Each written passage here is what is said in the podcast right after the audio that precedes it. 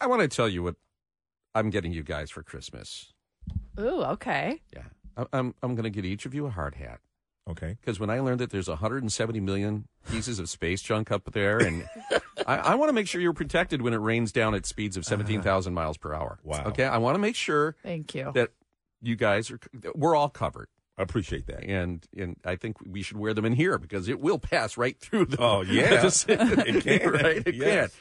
But it, what's interesting about this is space junk is a real threat uh, to to satellites, to communications, to to a lot of things. But ninety nine percent of it goes undetected until now. University of Michigan researchers have a new system that could detect, target, and document where small objects are. It was uh, really quite a, a- an interesting paper that dropped yesterday from our friends out in Ann Arbor. We welcome in Mojtaba Akhavan-Tafti. He's the assistant research scientist in the Department of Climate and Space Sciences and Engineering at the University of Michigan. Professor, good to have you with us. Good morning. Thank you for having me.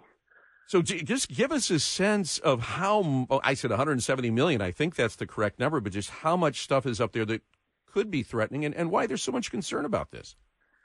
Yeah. Um, so just just to give you a sense of how much debris is out, um, just remember that since the 60s and 70s, we've had significant presence in space.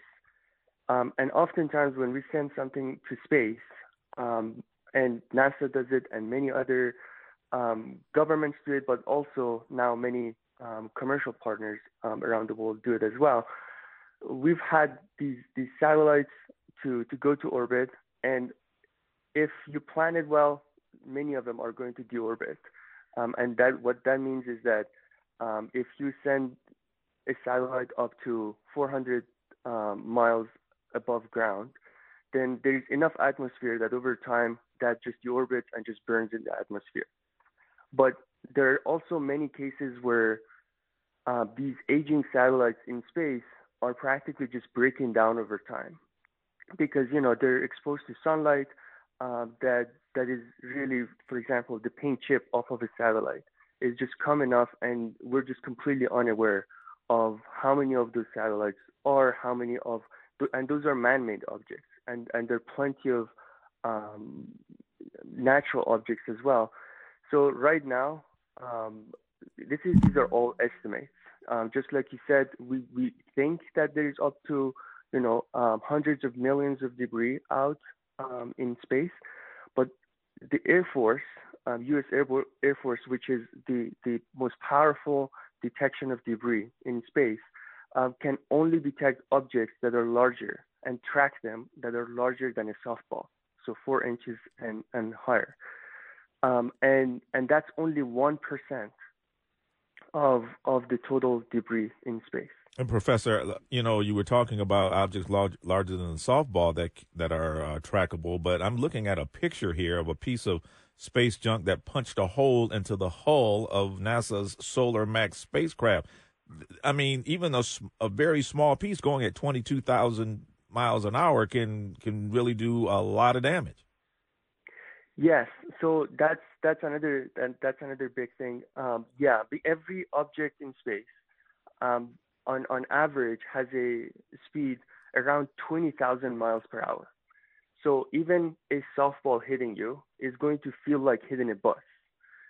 So now now imagine if you're a very you know um, small satellite or or even a large satellite Mhm. and and something at that speed hits you, um, it's going to oftentimes be um, lethal to the to the spacecraft, let alone you know astronauts that, that are present in space.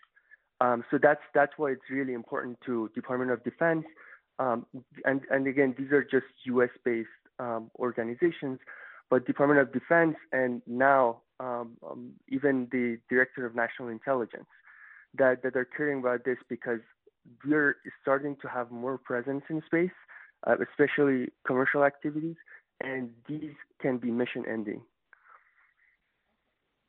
Okay, Professor. So you guys figured out how to track the really small pieces. Now what happens? Yeah, so um, we're, we're still far from exactly um, knowing how many space debris there are, and our method, which practically looks at um, two small, small space debris hitting each other, um, and once they hit, hit, each other at speeds of up to um, 20,000 miles per hour, they start to create these pulses, electromagnetic pulse we call it, which is very similar to when you're um, taking uh, putting on a blanket in the dark and it, it sparks. That's hmm. what I'm referring to. Mm-hmm. So when the two objects collide, they generate a very strong electromagnetic pulse, um, and that is so strong that we can detect it from ground. And we're talking about you know nearly um, 40,000 miles away. We, we can we we have shown theoretically that that we are able to detect that signal. And so when these two objects collide, they generate that um, signal because the, the collision creates this very strong um, expansion of the two objects into millions of fragments.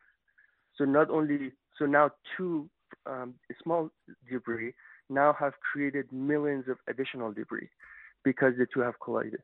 And this could be objects as small as you know millimeter sized um, objects, or there are many um, accidents in space too, where um, retired satellites hit existing operating satellites and create a lot of debris. So now that you can identify it, can you prevent those kinds of collisions and that kind of damage?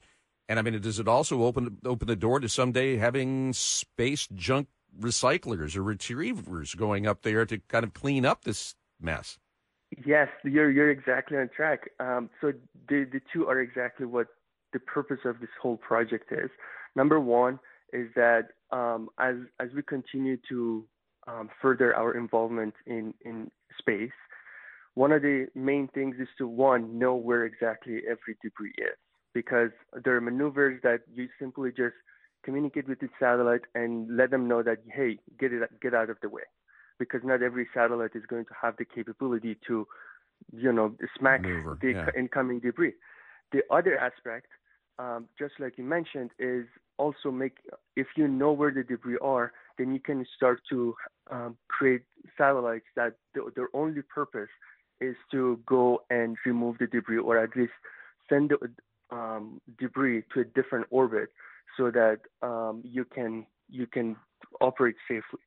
So yeah. just just for reference, there is already um, out when you go um, 36,000 miles from Earth, there's this orbit where you would have the same speed as the Earth rotates, so that you can pretty much park your satellite there. And spy satellites and communication satellites often do this.